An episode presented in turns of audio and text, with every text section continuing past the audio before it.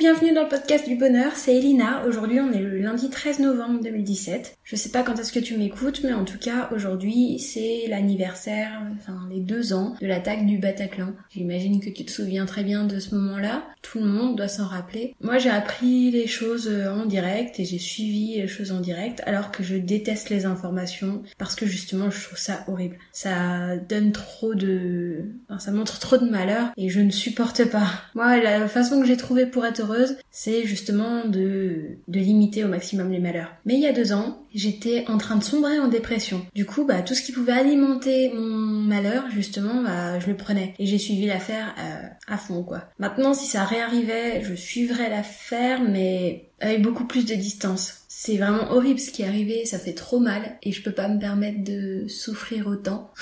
ça fait très égoïste quand je dis ça comme ça. Euh, ouais. Pourquoi eux ils auraient, ils souffriraient et pas moi? Ça fait un peu martyr de dire ça, hein, vu que euh, ces, toutes ces personnes sont mortes et ont souffert et ont vécu euh, le martyr bah personne n'a le droit d'être heureux. Hein. Bah moi je pense pas que ce soit vrai. Je pense que c'est plutôt l'inverse. Ces personnes-là, elles profitaient de la vie. Elles sont mortes en profitant de la vie. C'est des personnes qui sortaient, qui s'amusaient, qui allaient profiter, qui allaient, qui allaient à un concert quoi. Des personnes qui, qui aimaient ce que représentait la vie et qui profitaient de chaque instant et qui, qui restaient pas cloîtrées chez elles euh, en mode bad trip. Non, c'était des personnes qui allaient en concert pour s'éclater, pour vivre le meilleur et elles sont mortes comme ça. Alors je pense que elles serait pas très heureuse que nous, on se flagelle parce qu'on n'a pas souffert. Donc voilà, je le dis, si ça devait réarriver aujourd'hui, je suivrais l'affaire, mais avec beaucoup plus de distance pour pas que ça m'affecte trop, parce que je suis affectée très facilement par les informations de ce genre. Et je peux pas me permettre de laisser ce genre d'informations me faire du mal, parce que sinon, je vais arrêter d'être heureuse. Et c'est cool d'être heureuse, non? Alors je me demandais, toi, qu'est-ce qui te rend malheureux, malheureuse, mais que tu fais quand même, que tu suis quand même? Il y a forcément quelque chose comme ça. Tu laisses quelque chose dans ta vie prendre euh, de l'importance, alors que tu sais que ça te détruit, que ça, te fait du mal, mais tu le fais quand même parce que tous les autres le font. Bah moi, c'est les informations. Et toi? Je voulais également te dire autre chose, c'était qu'il y a deux ans, donc oui, comme je te l'ai dit, il y a deux ans, j'étais pas à une période très euh, positive, j'étais en train de sombrer en dépression. Donc tu vois, c'était il y a deux ans, c'est très proche de nous, très proche de maintenant, quand on y pense. Et c'était juste le début de la dépression en plus, enfin, c'était les éléments déclencheurs quelques temps avant l'attaque du Bataclan, il y a eu euh, un truc qui s'est passé dans ma vie perso, c'est que j'ai appris que mon parrain, qui est mon oncle, qui est, voilà, mais donc qui est mon parrain, euh, était pédophile.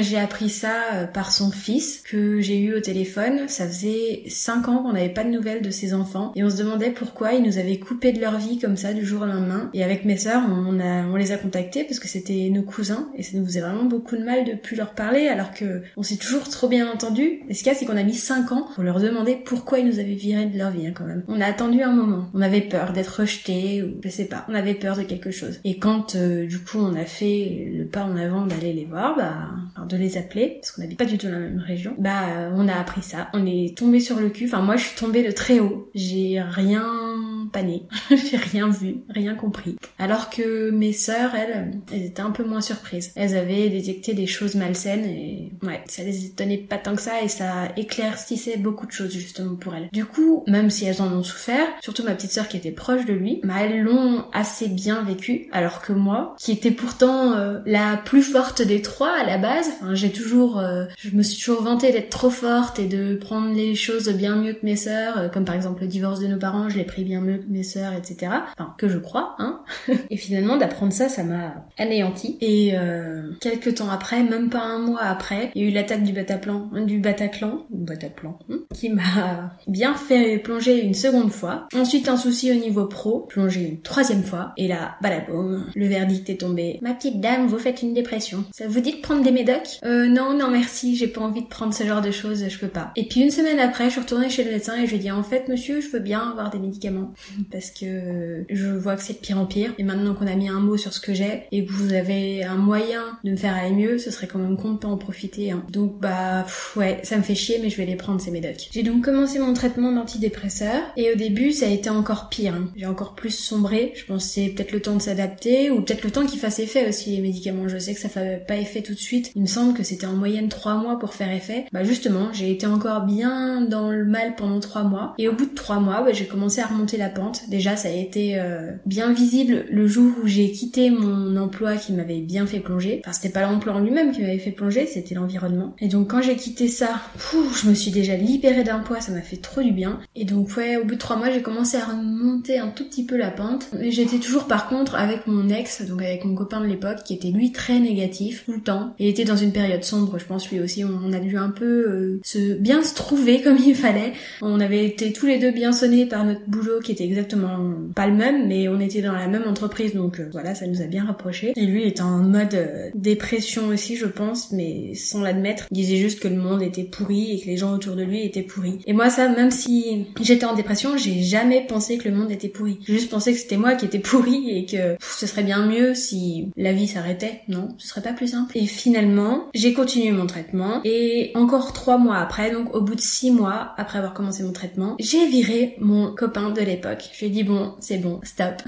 On met une fin à tout ça parce que bon, ça va pas entre nous. Et ça m'a soulagé une deuxième fois. Mais avant de le virer, j'avais commencé quand même déjà à aller mieux. J'ai attendu d'aller vraiment mieux pour le virer, pour être sûr que je le virais pas juste parce que euh, je croyais que c'était ce qu'il fallait faire ou, ou je sais pas quoi. Non, je l'ai viré le jour où vraiment j'ai senti le besoin de me débarrasser d'un poids pour aller mieux. C'est juste qu'on n'était pas fait l'un pour l'autre, on n'avait rien à faire ensemble, c'est tout. Donc euh, voilà. Je dis pas qu'il était horrible, j'ai juste que nous deux ensemble c'était pas possible. À partir de ce moment-là, bah tout est allé mieux, nickel. J'ai arrêté mon traitement. J'ai eu que 6 mois de traitement, c'est le minimum recommandé en fait. Mon médecin me disait qu'il fallait pas que j'arrête mon traitement avant les 6 mois parce que sinon bah si enfin ça allait pas fonctionner, je sais pas. Bref, il fallait pas que j'arrête avant 6 mois. Du coup, j'ai arrêté à 6 mois tout pile et j'en ai pas eu besoin depuis. Donc là, ça fait un an et demi que c'est terminé. C'est plutôt chouette, non? Juste 6 mois de médicaments que personne n'a envie de prendre, certes, mais juste 6 mois et voilà, c'est le bonheur. J'ai raconté ça à un gars de mon groupe J'apprends à m'aimer sur Facebook hier soir parce que